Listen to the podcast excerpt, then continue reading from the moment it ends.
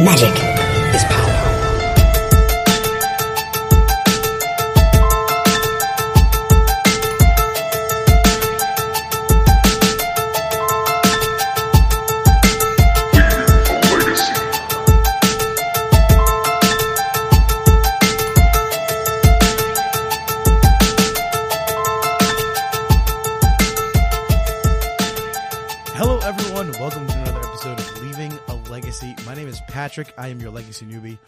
With me this week, as always, Mr. Jerry. Me. What's up, Jerry? Oh, not much, Pat. How you doing this fine Monday evening? Uh, man, I'm doing pretty well. I'm doing pretty well. We just came off a, uh, a BNR update. We'll get into that in a few minutes.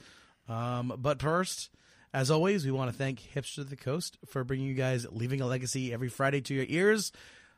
You can find a ton of awesome content on hipstersofthecoast.com, uh, including the articles that we're going to be talking about today. We're talking about at least one of them. Uh, also, you can find us on the Top Decked app as well. If you want to support the show, you can visit patreon.com slash leaving a legacy. You can support the show for as little as a dollar an episode. We have some awesome rewards, stickers, shout outs, playmats, thank you cards, and more.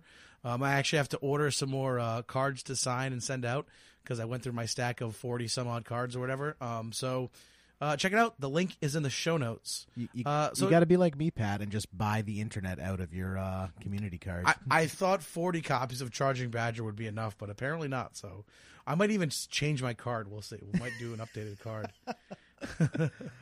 something, something a little bit more. Uh, I don't know. We'll, we'll see. We'll see. Yeah, I forget what card it was, but there was one card that I wanted to be my community card. I think it was like greed.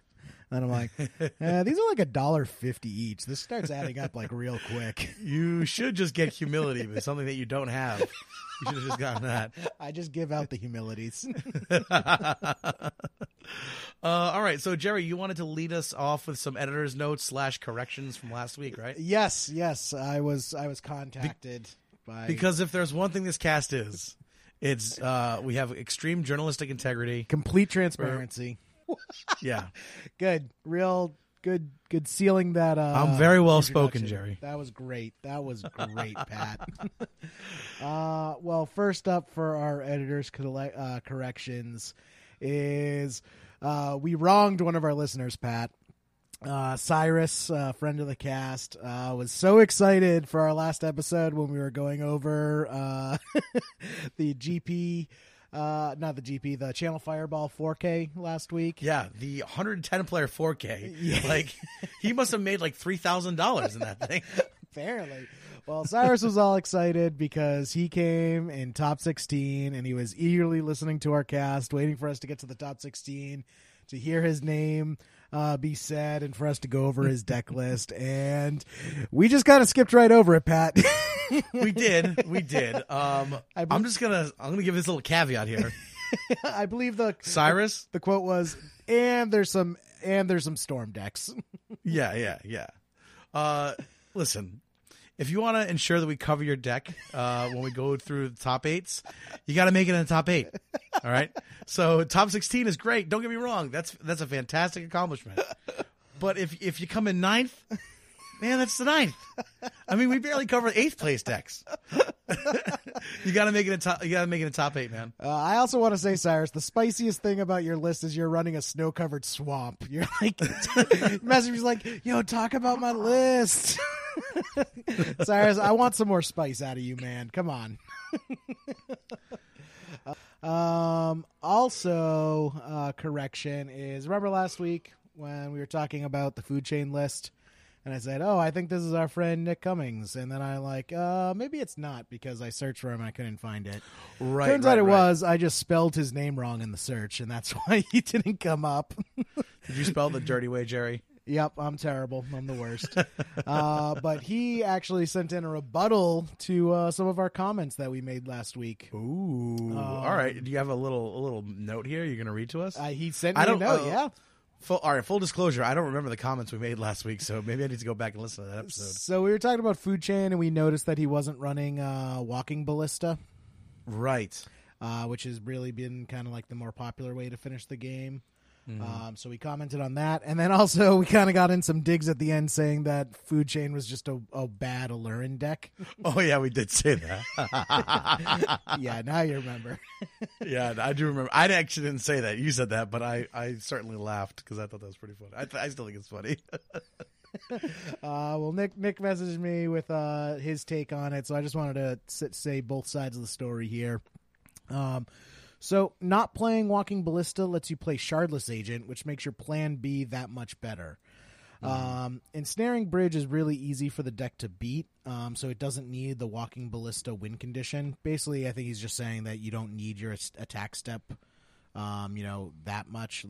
Walking Ballista, we said, was a reason the deck played it because you got to skip your attack step entirely and just win with uh, pinging them to the face.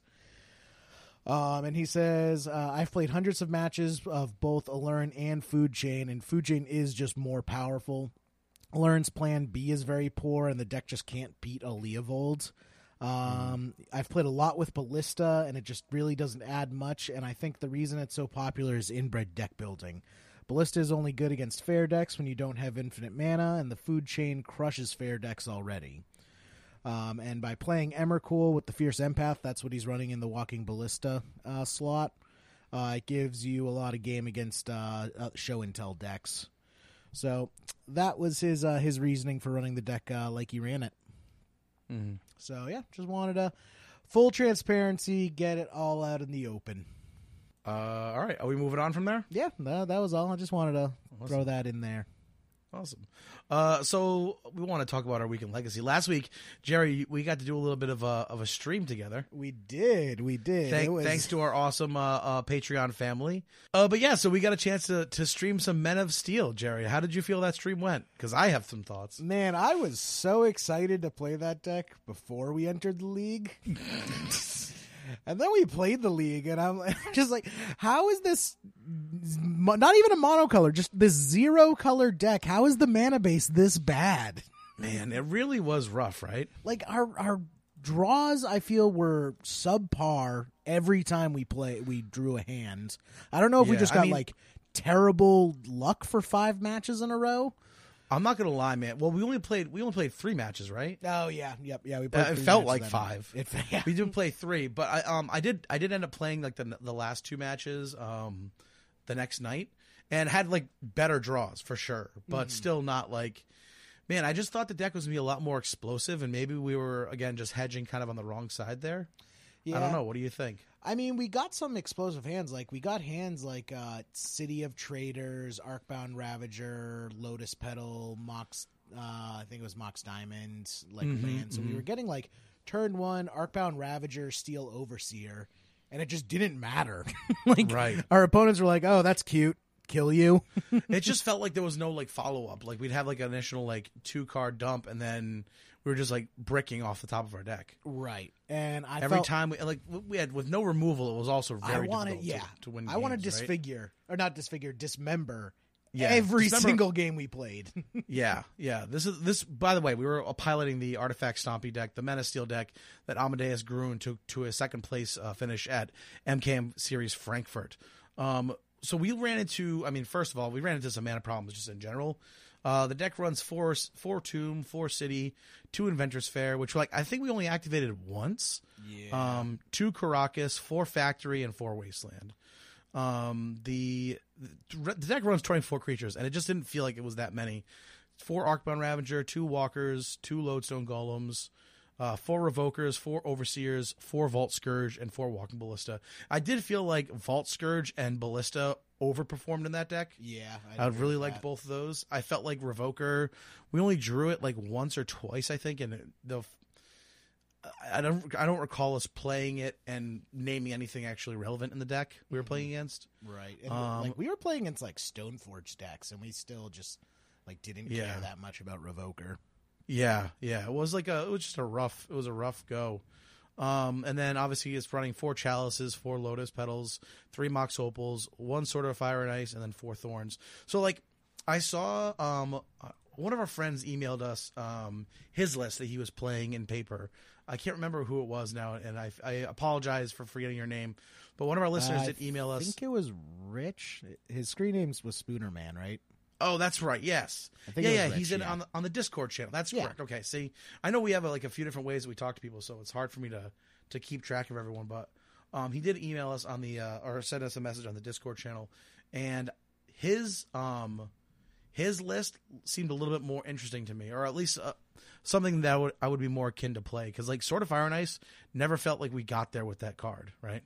Yeah, I definitely feel like the Sword of Fire and Ice should have been Umezawa's Jite instead.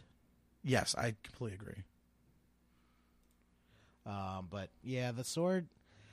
I just felt like the deck was working against itself in a lot of ways. Like Mhm. we would get like Thorn of Amethyst down, and then we would top deck our Sword of Fire and Ice, and just even though Yeah. our deck is like insane mana acceleration, we still couldn't play Sword of Fire and Ice. Like Right. we got mana screwed almost every game, and We did. I think We a big part of it was we were we were really heavy drawing our City of Traders, but we are also running four City of Traders, so that's gonna happen. Yeah, I- see, I felt like maybe that was too many City of Traders. Does that make sense? Like, I don't know how stock of a list these are, like how how fleshed out these lists are, if you know. But it felt like we had uh like two copies too many of City of Traders. Mm, see, it's just so hard because you want to maximize the turn one chalice. Like, I feel this is how the deck got to top eight of the MKM.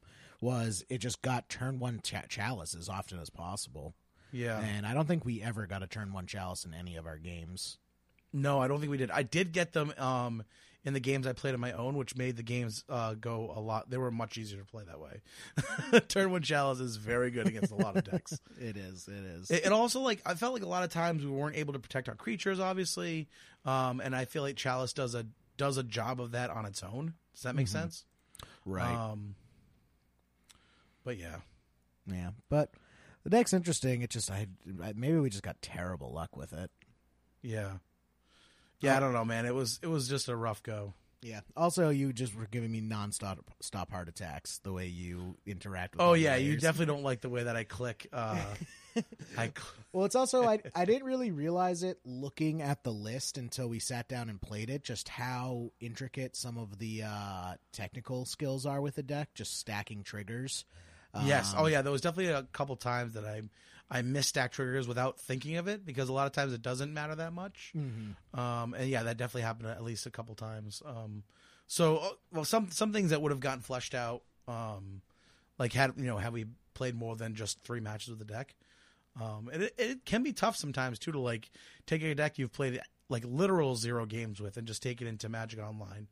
Um, can be a little rough sometimes because it's it's somewhat unforgiving of of, of an environment to learn a deck. You know what I mean? Yeah, yeah, for sure. Um, Um, especially like anything with Arcbound Ravager, like things can get crazy if you're not paying Yeah. super close attention. You know, yeah. uh, there's just a lot of activations and sacking and moving counters and a- activating Steel Overseer to put counters on everything. It just it was a lot like looking at the list. It just seemed super straightforward, which you know it is a linear deck. Like you just go to the face. Right. Right. But like the technical know-how behind it is actually more complex than you would expect first looking at it.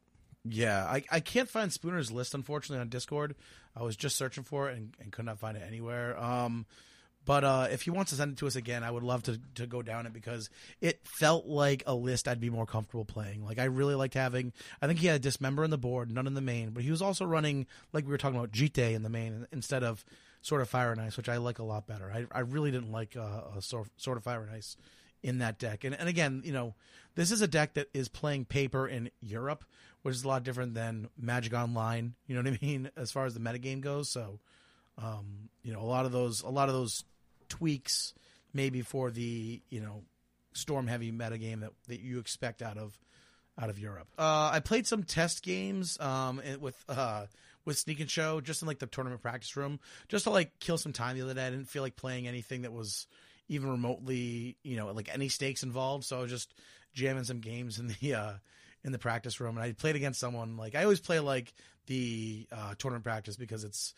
at least you're gonna be playing tier one decks, and like I played against someone who like goes turn one, um, dismal Backwater and gain a life, and I'm like, uh, all right, and then turn two, basic swamp. Uh, meanwhile, like I go like I go turn one like um some fetch land and like and like I preordain in my first turn, and then uh turn two I play basic basic mountain and lotus petal. Anyway, the long story short of it is, is like turn three, I have a sneak attack out, Griselbrand and Emrakul, and they've only played a sinkhole to sinkhole my my uh, my city of traders. And uh, I just like we're like we're not playing the same type of legacy game here, um, but uh, but yeah, so that was that was fun. I just I crushed someone in, in the tournament practice room with uh, no stakes attached. So that was my uh, that was the only other magic I played that wasn't streamed this week. But uh, yeah, it was fun. It was fun to, to get some games in with Sneak and Show. That deck is a lot of fun to play. Uh, so uh, next on the list, um, there was no uh, banned and restricted update for Legacy, or I should say, no changes for Legacy made uh, on the on uh, Monday here. So, um, Jerry, you happy with that? Sad about that? I mean, I know that we this is Legacy doesn't get a lot of changes, right? And that's good. I, I appreciate that. Mm-hmm. Did you think that it was time for a change? You think that we're in a good spot right now? What do you think? Yeah, I don't see any reason why anything would change right now. Like, Deathrite Shaman probably should be banned, but now it's not the right time for it. So Yeah. it's fine. I mean, bigger news is the modern unbannings. Yeah, so I mean, we're not going to go too far into this because this is a legacy podcast, but it, it does have a little bit of an impact just because card prices are going to jump around a little bit. Um, so I'm sure you guys all know that Jace the Mind Sculptor, Better Than All, and Bloodbraid Elf uh, were both unbanned in Modern. I think a lot of people have been calling for these unbannings for a long time now. Um, people seem to feel that Modern is in a really good place right now, uh, just coming off a Pro Tour. Pro Tour that was extremely diverse. That Lantern took down. Um, I some people are a little bit little bit perturbed that they decided to make a big shakeup in the format. I don't think that Jace is that big of a deal in the format. Um, there are answers to Jace. It is a creature heavy format. Uh, people win with creature combat. I don't think it's a huge deal to have a turn four Jace in modern. Jerry, do we have to talk about this anymore? Can we just move on? Yeah, why are you skipping ahead? What's wrong with you? Come on. Uh, I mean, obviously, the prices on Jaces have gone up to like $150. Please listen. If you need Jace for your modern deck, like borrow them. Don't buy them right now. They're gonna come crashing back down. It's in Masters 25. It's it's gonna not. It's not gonna be a four of in modern. It probably won't even be a three of. It, it'll be like a two of and like in like a blue white control deck, and that's it. So please, if you need Jace for Legacy, just wait it out let all the uh, people who spec on Jace and Bloodbraid make some money and pick them up in a couple months. You'll be able to get them for a fraction of the price that people are paying right now for them. I just want to say, foiling out Sneak and Show pays dividends yet again. It only pays dividends, Jerry, if you sell the cards. if you keep the cards, it's irrelevant. You realize you realize this, That's right? that's not how dividends work, Pat. I, I, sorry. So I feel like you should know how dividends work because you, that's your job. I'm just saying that I feel like it's not how it works. yeah, see, that's why I'm the expert and you're the layman. That's true. That's true. Um, I am more pumped about all these Bloodbraid elves that have been sitting in a box under my bed for the last year when I specced on uh, the reserve list last year. Uh, Well, we spec on them together, so you owe me half the profits. there. I don't remember Those that. are dividends. Those are dividends. You still owe me a play set of I, don't know a draft set of something I do still owe you a draft set. I do still owe you a draft set.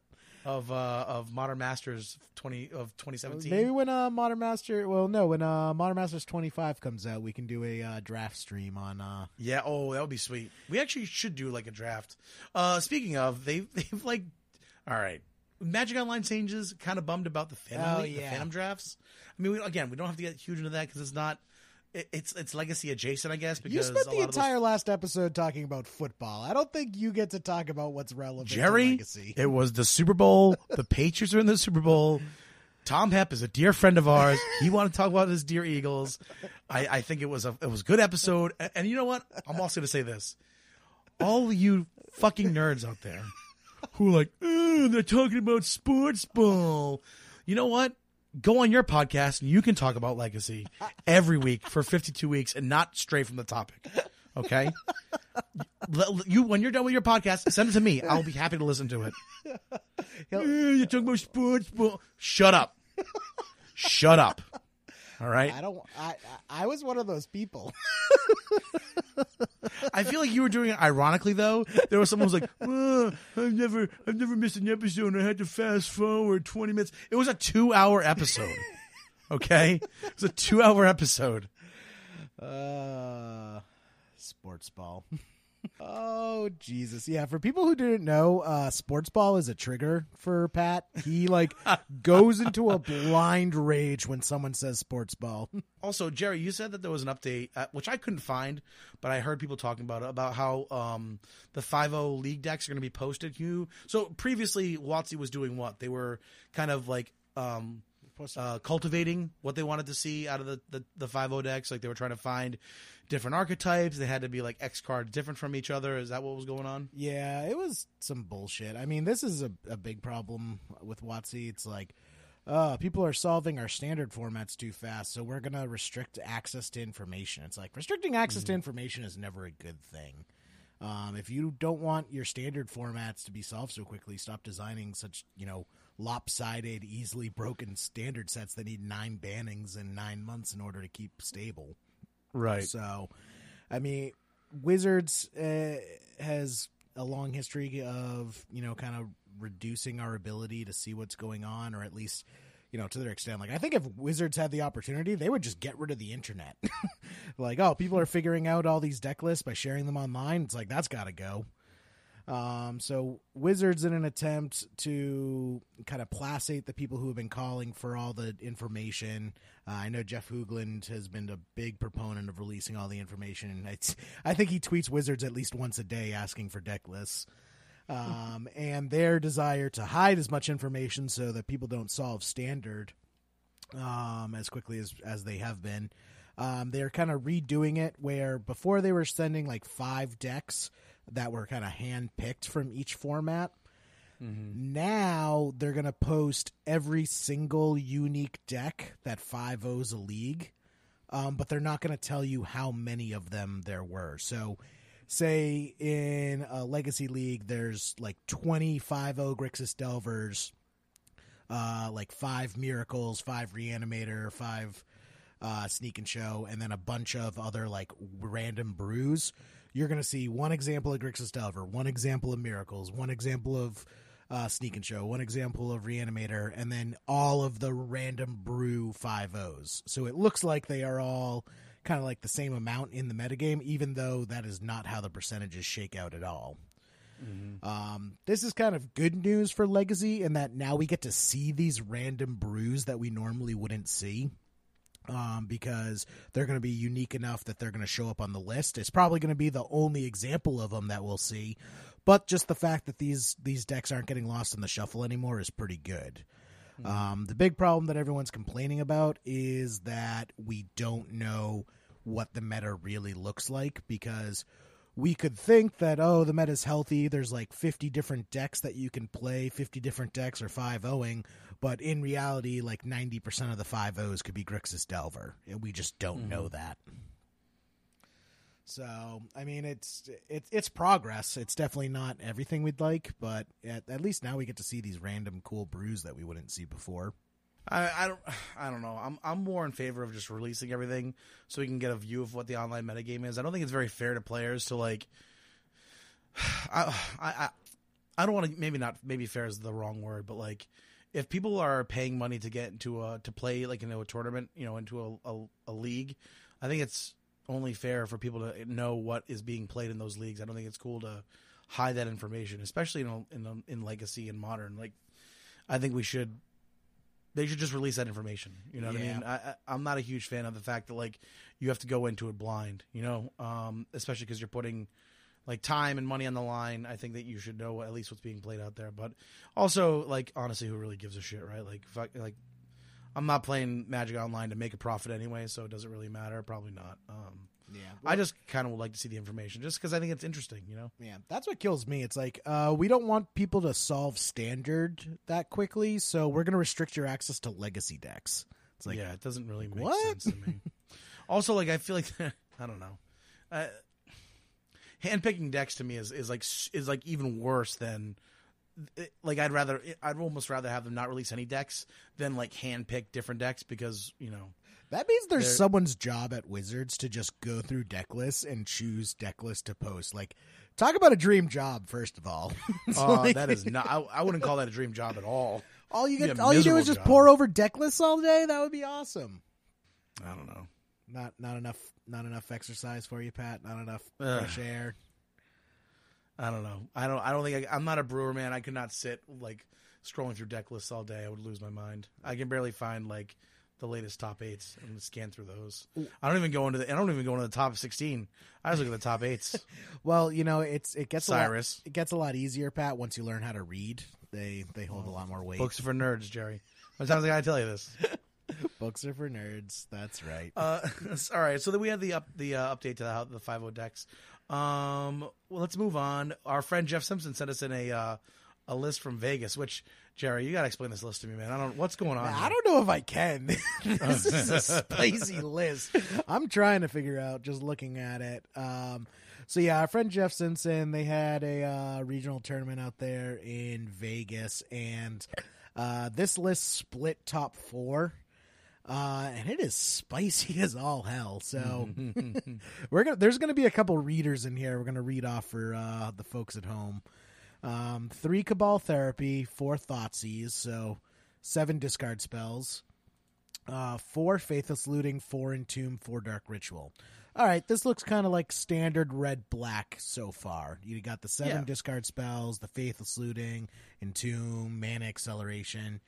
And we take a left turn with Azor Azor's Gateway. Yeah, Azor's Gateway is a two mana legendary artifact. It's out of uh, Rivals of Ixalan, I think. Uh, you can pay one and tap it to draw a card, then exile a card from your hand. If you, uh, sorry, if cards with five or more different co- different converted mana costs are exiled with Azor's Gateway, you gain five life, untap Azor's Gateway, and transform it.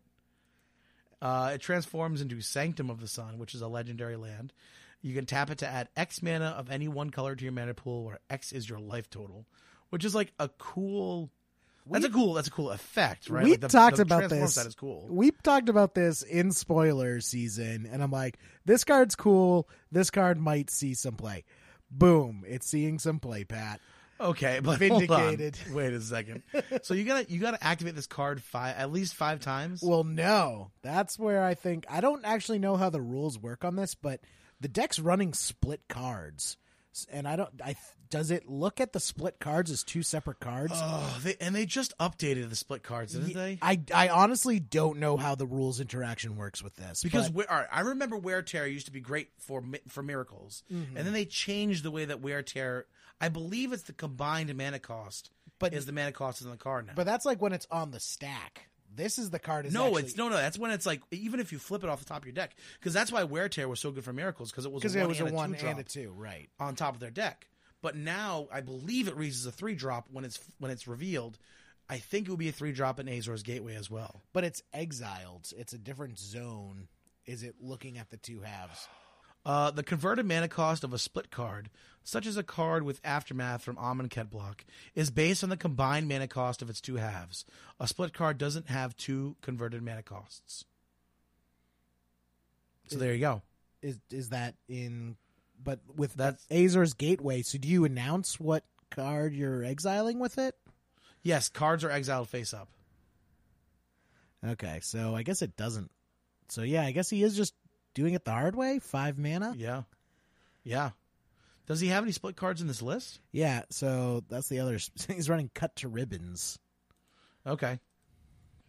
So cut to ribbons is an aftermath card from Amonkhet.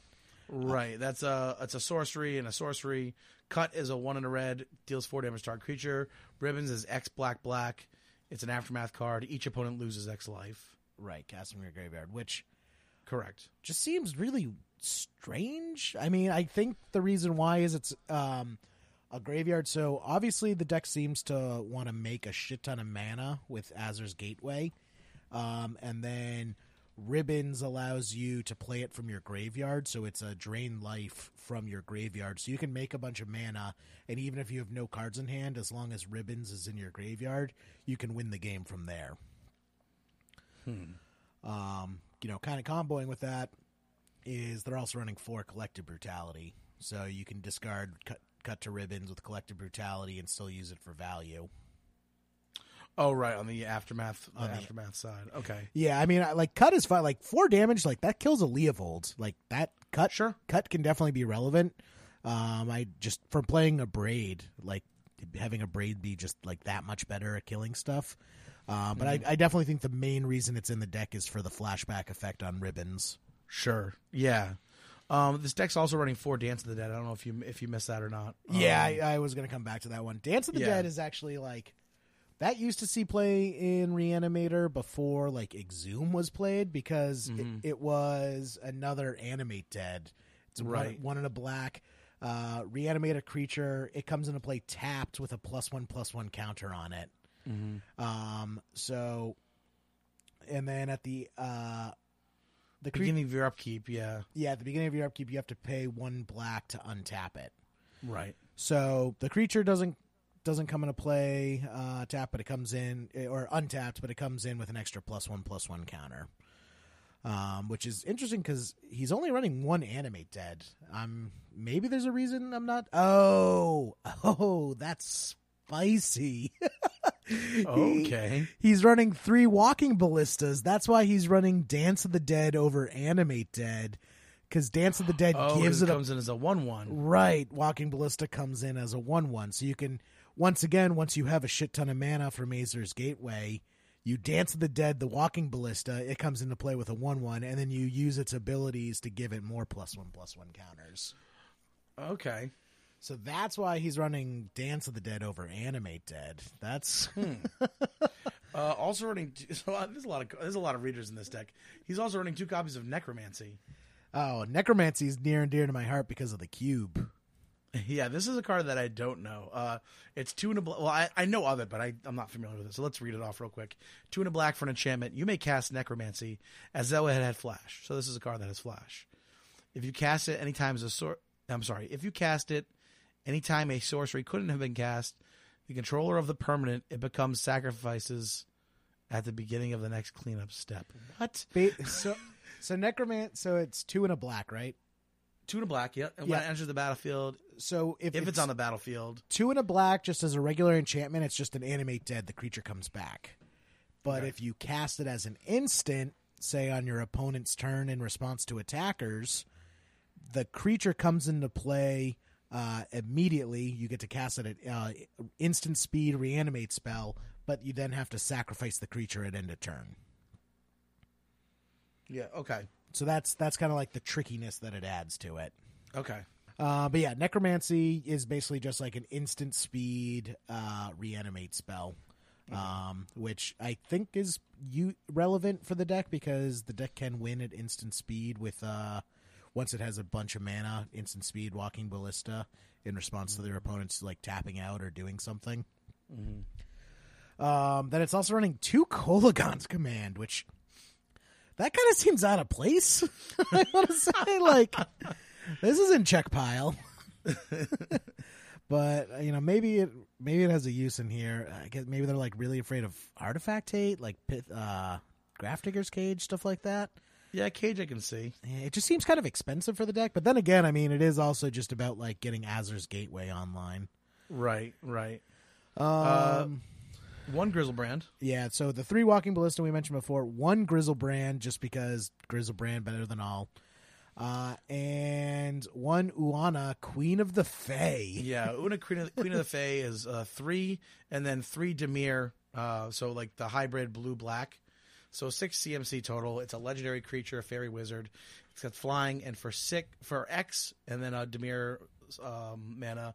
Choose a color. Target opponent exiles the top X cards of his or her library. For each card of the chosen color exiled this way, uh, e- create a one-one blue and black fairy rogue creature token with flying, and it's a five-five.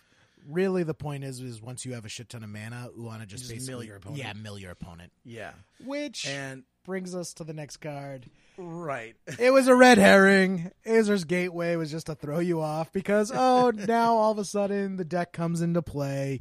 World's Gorger Dragon, four copies of World's Gorger Dragon. Jeez. the uh, the terrible art with the the Wayne England art with the fucking mouth at his tail. What? I So love that. stupid. I love with the oh the tongue. It's so cool. It's so It's so dumb. It- Where like that? No, is that its butthole? You respect World Gorger. actually, I Dragon. guess actually, you know what? That's not its tail. That's coming off its wing. Oh yeah, You can see the tail on the back. That's actually That's not its wing. Yeah, that's- that is even dumber. you shut your mouth. You shut your mouth. This you show respect for World Gorger Dragon, formerly banned in Legacy for being too good. card. World Gorger Dragon, you hold your tongue. World Gorger Dragon's the real way this deck makes so much mana. Um, for those who don't know, um, the way you set it up is with uh, Dance of the Dead or Animate Dead or Necromancy for that matter. Um, you, as long as there's another creature in the graveyard, that's very important because otherwise you just loop the game and it goes to a draw. Um, you tap all your mana, float all your mana so it's in your pool. You cast Animate Dead on World Gorger Dragon. World Gorger Dragon comes into play. When World Gorger Dragon comes into play, it says exile all your permanents. So you exile all your lands, and importantly, you exile the Animate Dead. Uh, Animate Dead's no longer on uh, World Gorger Dragon, so World Gorger Dragon goes to your graveyard. When World Gorger Dragon goes to your graveyard, all your permanents come back into play untapped. So Right. your lands come into play untapped. Uh, Animate Dead comes back into play. Animate Dead then has you choose targets, and in response to this, you tap your lands, float your mana again, choose World Gorger Dragon again. World Gorger Dragon comes back into play. Process repeats itself as many times as you want until you have as much mana as you want. Once you have as much mana as you want, you can then change the target of Animate Dead, or in this case, Dance of the Dead, to something like uh, Walking Ballista, where all this mana now uh, lets you shoot your opponent in the face, or uh, Oona, so that you can uh, just mill your opponent out. So this deck is designed, it's just a combo deck designed to get as much mana as possible and then kill your opponent without ever taking an attack step. So it's cool. I mean, this is kind of like the deck we were we were thinking about uh, seeing when they first announced World Gorger Dragon being unbanned. Um, you know, it's sort of different. Uh, I'm trying to remember what the card is, what it's called, but it's like X two in a blue. Target player draws X cards. Uh, isn't that played in? Is that played in High Tide? No. No, it's it's from Urza Saga. I can picture the Oh, art. okay. I just I can't picture the name of it. It's blue card, but you know that was one of the original win conditions. You make a bunch of mana, and uh, you just cast that and make your opponent draw their entire deck and lose the game. Um, this kind of really I, what I like just maximizes on um, ways to win the game. You can either ping the opponent to the face with Walking Ballista. Uh, it can mill them out with Oona Queen of the Fae. Uh, or it can also use cut to ribbons to just drain drain life uh, from their opponent if you have it in your graveyard. Um, so this has like three different ways to win the game once you have infinite mana. World Gorger Dragon is your engine to make infinite mana, and I guess if the game goes long and they disrupt you enough, like Azor's Gateway becomes that role.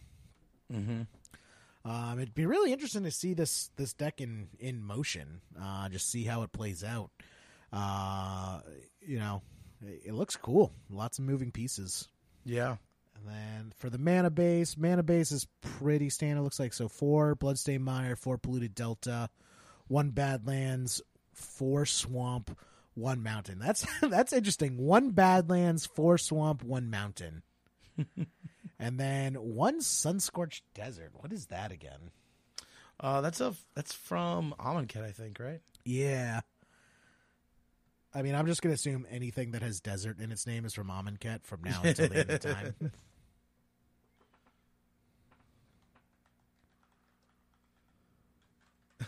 There's a card in Urza's Saga called Power Taint. oh,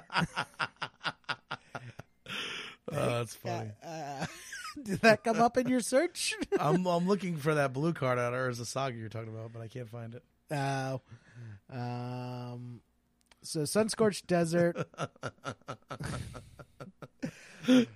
Uh, Stroke of Genius. Ah, that's what it is. X two in a blue, instant target player draws X cards. Thank Yeah. you. I could not remember its name. I did not have a But search. honestly, this search was worth it for Power Taint, so I'm gonna save that image so I can use that some some other time. There you go. Um, and oh man, Sunscorched Desert is another way to win the game, even if you don't have another creature in your graveyard. What? Sunscorched Desert is when it enters the battlefield, it deals one damage to target player. So even if you don't have another creature in your graveyard, if you do the World Gorger Dragon combo and Sunscorched Desert is one of your lands in play, every time you loop the combo, you deal one damage to your opponent until they die. So this deck has a fourth way to win the game. So this deck is actually, when you look at it, you're like, oh my god, this is a hot mess. It's just like, but this is actually pretty cool. It has some pretty slick interactions going on here.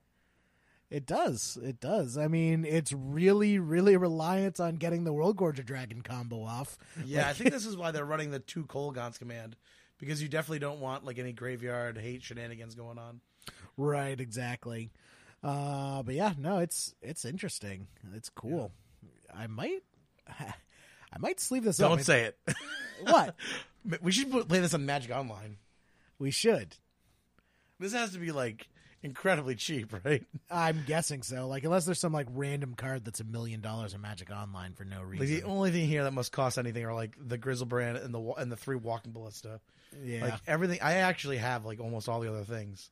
I guess the Liliana, Liliana of the Veils might be a little bit, but wait, where do you see Liliana? is- Oh, in the sideboard. in the sideboard, yeah. yeah, we could do a different sideboard. But yeah, maybe this will be the next the next fucking Leaving Legacy stream because this is kind of cool. it, it is pretty sweet. Now, A lot next of one we clicking got to though, do I is imagine. yeah. Next, oh yeah, World Gorger Dragon on Magic Online is miserable. Uh, our next stream though, we got to do Stasis. Oh, you know what? Honestly, Aaron plays that enough. You can just stream with him. Fuck I have, you, I don't- man. Stasis, Stasis, Stasis just best. doesn't like it. Doesn't appeal to me, man. Yeah, because you're all about smashing face and sports ball. Fuck you, Jerry. Oh, you know what? Honestly, I think I think my community card is gonna be Power Taint. I don't think I can, I don't think I can help myself. I love this card so much. Uh, it sounds like rejected Iron Maiden song titles. Honestly, like, have you seen the art for this card? Because it kind of looks like an Iron Maiden. Uh, I have. Maiden, I uh, actually pulled it up. I'm like, oh, I actually have a bunch of copies of these in my bulk binder. I there's one of those cards where I like I looked at and I never like realized what the name of the card was. uh, but yeah, it's so good. it's it's an enchantment for uh, it's an enchant enchantment. Yeah, One that's in a even better, blue. right? yeah, one in a blue. During the upkeep of enchanted enchantments controller, uh, that player pays two or loses two life, and then it's cycling for two. You know the problem Oh. with this card is is that like no one has like 40 copies. There's some people some people have like 15 or or 20, but no one has like 50 or 60 copies of it. No, no one's stockpiling power taints, Pat. Oh man, it's so Uh, good. So ah, good. too bad. Too bad. This was. We could have used this as tech in the Miracles heyday. Throw a power taint on a counterbalance. uh, but yeah. All right. Well, thanks, Jeff, for sending us that spicy list. This does Yeah. look super cool. That's pretty neat. Uh, finally, I have a use for my Oona Queen of the Fae. I have that was like my the bane of my existence. Rule was like Modern Masters 2017 or something like that. Mm-hmm. Ev- It felt like every every booster pack that I bought of that, it had a Oona was my rare. I have like eight copies of that that I've opened from packs. Mm-hmm. I don't know what I'm gonna do with them. Well, you can make uh, a bunch of these decks, I guess. Apparently, yeah, I can make eight copies of World Gorge Dragon. I mean, it only runs one Badlands, so yeah. Um, all right, so moving on, uh, we had a listener question this week, Jerry. oh Um, boy. one of our listeners, Alan Coulson, uh, emailed us. Hi, have you all discussed the bug list Jerry has been playing lately? I don't recall it being talked about in any detail. I'm just curious because I'm trying to decide on a second legacy deck to build. Reanimator is a tough road to travel these days, and I'm interested in different builds of bug. Thanks for the cool podcast. Uh, so first of all, thanks Alan for emailing us. If anyone else has a question, uh, long form question, they want to email uh, leaving legacy at hipsterthecoast.com. Jerry, do you want to run down your bug list or do you have it? We can drop it in the show notes or Yeah, how do you want to do this? I can drop it. I have it all handy dandy on top deck tier. Nice. Um, so yeah, we'll throw it in the show notes. Uh, right now, so running down the list, mine's kind of a different version. Um, we have been seeing more traditional versions of Bug Delver start popping up, running uh, Tarmogoyfs and Hymn to Tourach. Um, those are kind of the more Team America style traditional builds. Um, this version that I'm playing is really more of just like a blue blacklist with a light splash of green uh, for Abrupt Decay and Leovolds. Uh, but just to run down it, it's uh, four Deathrite Shaman, four Delver of Secrets, one Leovold, one True Name Nemesis, uh, two Gurmag Angler, and one Tombstalker. So 13 creatures. Uh, really want to maximize the number of instants and sorceries we have so that we can flip Delver as often as possible. Uh, because Lord knows I have terrible luck with that. um, so really maximizing on the spells. Uh, four Brainstorm, four Ponder, four Force of Will. That's pretty standard. Um, three Fatal Push, two Abrupt Decay, two Collective Brutality, and one Diabolic Edict main deck for the removal. Um, the, I'm running the Edict main just because this deck has a real hard time with opposing Gurmag anglers. Um, so sometimes you just kind of get into a stalemate situation. Uh, whereas like Abrupt Decay and Fatal Push can just take care of any small stuff, along with Collective Brutality. Like Vapor Snag. mm, no Vapor Snag. it's good against Gurmag Angler, man. Uh, Then they got to redelve those five. They got to fucking find five more cards to delve out, and by then you've already killed them with your. You've already killed them with your delvers and price of progresses. It's, Play a vapor snag, Jerry. yeah, but what happens when you play against like Storm? Power taint. No. uh, four Daze. Uh, did I say It three? looks like he's farting in the art, and that's what all that gas is behind him. Would you stop talking I'm about power tape? Sorry. Jesus Christ. uh, yeah, it's four Daze, um, and then I'm running three Thought Scour. Uh, Thought Scour is kind of unusual, but uh, I really like it because it's essentially a dark ritual for Gurmag Angler. Um, you mill two cards plus Thought Scour itself. That's three cards in your graveyard that you can delve away, and then it replaces your, itself by drawing. Um, plus, you know, I, I like doing little tricks with it. I'm running three surgical extractions in the sideboard, so I can like thought scour my opponent if I don't need any cards in my graveyard. Hope to hit something good uh, and surgical. Like that's how I beat Storm with it uh, that we talked about on the cast a little while ago. I thought scoured my Storm opponent. He milled Infernal Tutor, so I surgicaled his Infernal Tutors, and he couldn't win from there. Um, so Thought Scour is just another cantrip that helps you power out your Gurmag Anglers and Tombstalkers. Um, and I'm I'm kind of running more cantrips and collective brutalities to really fill up my graveyard to power out those Gurmags and tr- Tombstalkers, uh, instead of running something like Hymn to Tourach, which is a, a more card advantage engine.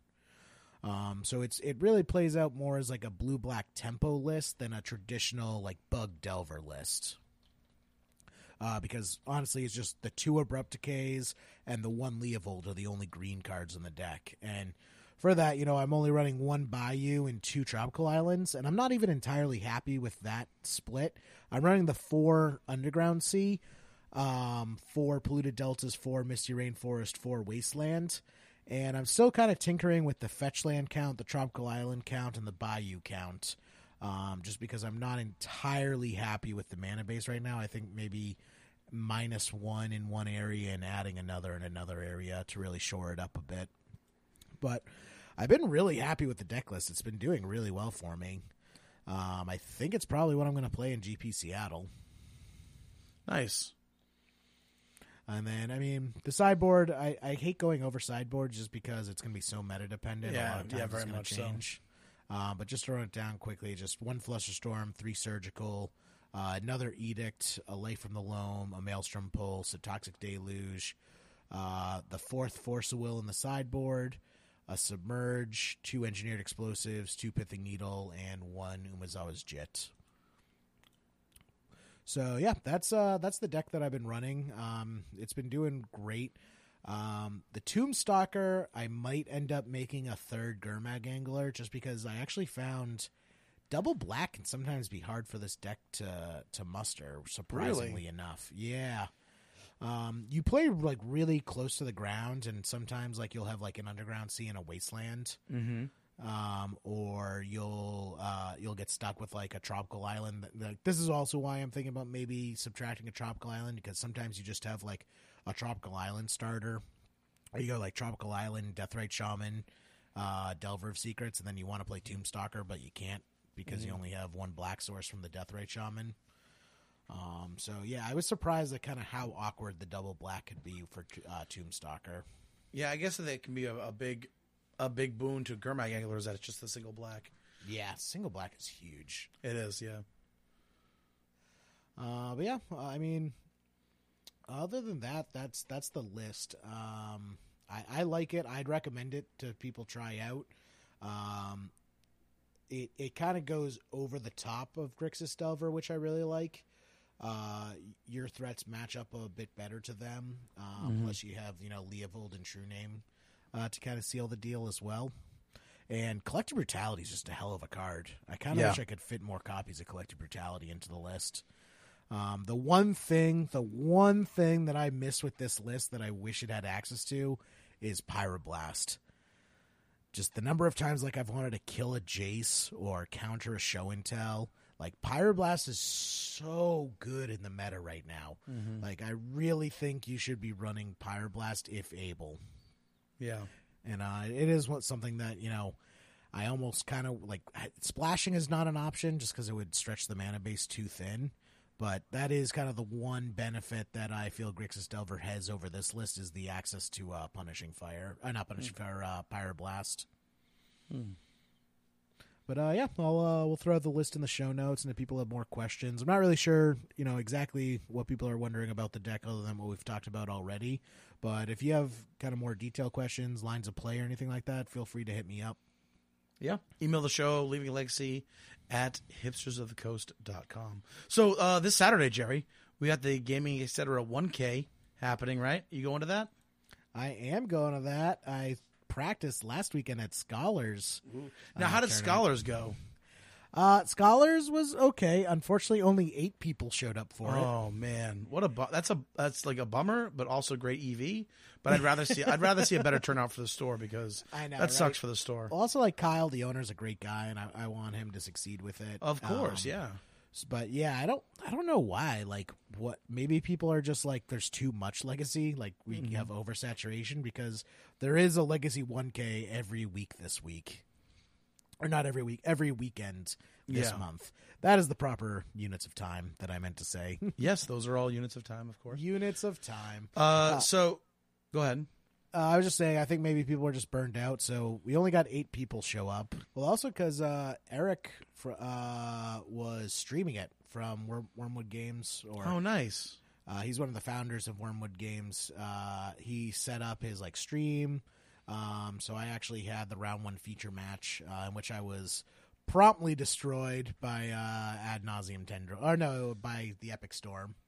Ugh. So yeah, I was so when I showed up and I saw that there were only five people, so I came with Bug Delver because I'm like, all right, gonna get these reps in, gonna practice with it. This is what I'm gonna do. And I saw that there was uh, seven other people, so like No. I'm gonna, I'm gonna get you some audible I'm gonna get some free wins with Sneak and Show Oh, today. you never audible, Jerry. You never audible, man. uh, but I mean, they're both decks I'm uh, super familiar with. Like I Yeah, feel but you don't equally audible, good. man. I felt equally good with both decks, and then I saw there like, oh, there's eight people, four round tournament. Let's do this. Free Yeah. wins. Yeah. So how did you end up doing on the day? Uh, so round one, I played against Adna, uh, the Epic Storm, and I mulled to five because that's just apparently what Sneak and Show does. Uh, the I think there's a recording of it, uh, but we kind of just went back and forth for a while until he stripped my hand of all the counter magic and then just killed me. Um, round two, I played lands and I was able to crush lands. Uh, that's a pretty easy matchup for Sneak and Show. Uh, just being able to, you know, power out Emrakul's before they can really do anything. Uh, and I actually, game two, I, I actually won with Jace, just fate sealing with uh, Jace because he was able to shut off my, I forget what it was, if he like surgicaled them or something else, but I basically didn't have a way to get a fatty into play anymore. Uh, but luckily I had Jason play and I just started fate sealing him once I had control. Oh, you know what it was is he, he ghost quartered and wastelanded all my, all my lands out of existence. Luckily, I had Jace. That's why I couldn't get fatties into play. no lands to cash show until. Uh, and then after that, I played against goblins, which is not a matchup I was expecting on the day. Our friend Zach. No, um, ah, I'm blanking on the guy's name. It was someone I had never met before. Oh, okay. Uh, he was running a red black goblins list, and he wrecked me. Really? Like, I got pretty shitty draws. I I mulled to six game one, and also I, either six or five game two. But like I was talking to him afterwards, and he's like, "Yeah, it's kind of surprising how close the sneak and show match is with goblins." Interesting.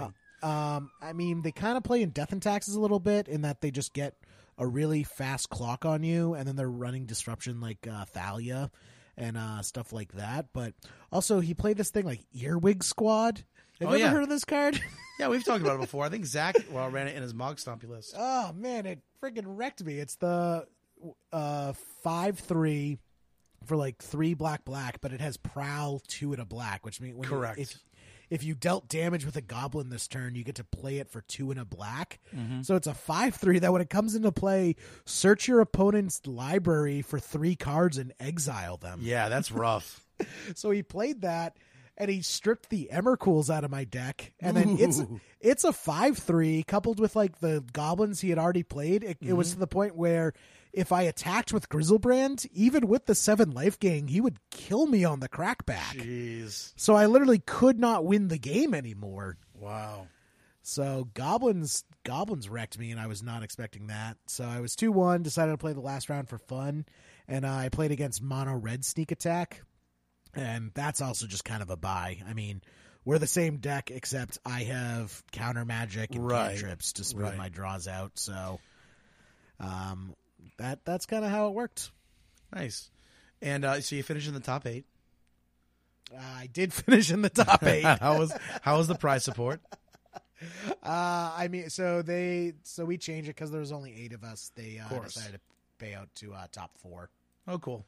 So Uh, a bit more. Well, that's more good. Incentive. Yeah. Um, so anyway, the reason why we even brought this up was we're talking about the Etsy 1K on Saturday, uh, which I will also be going to.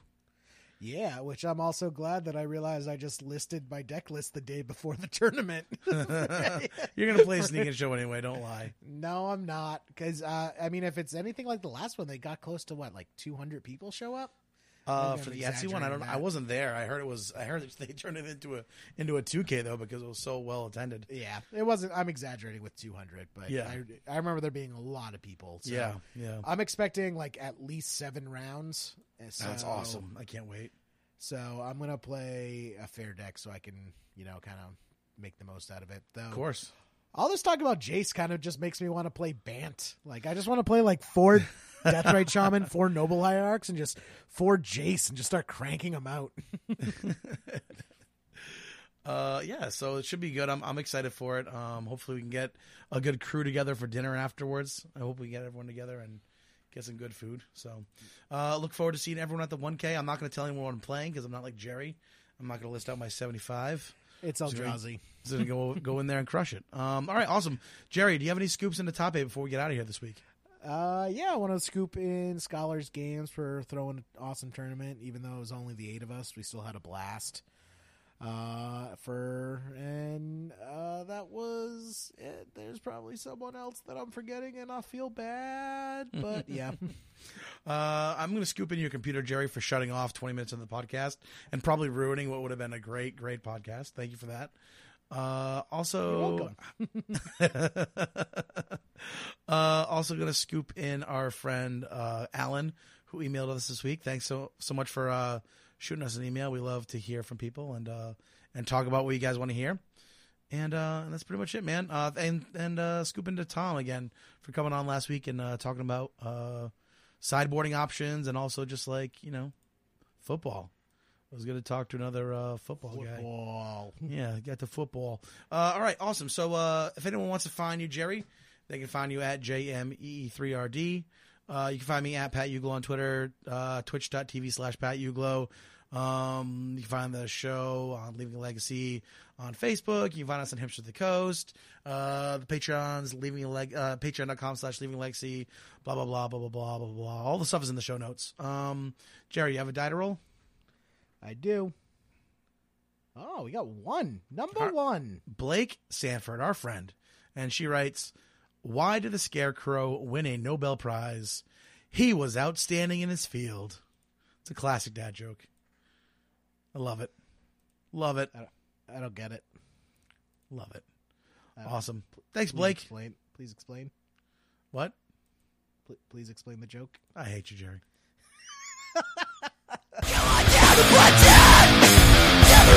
Daylight was on the chain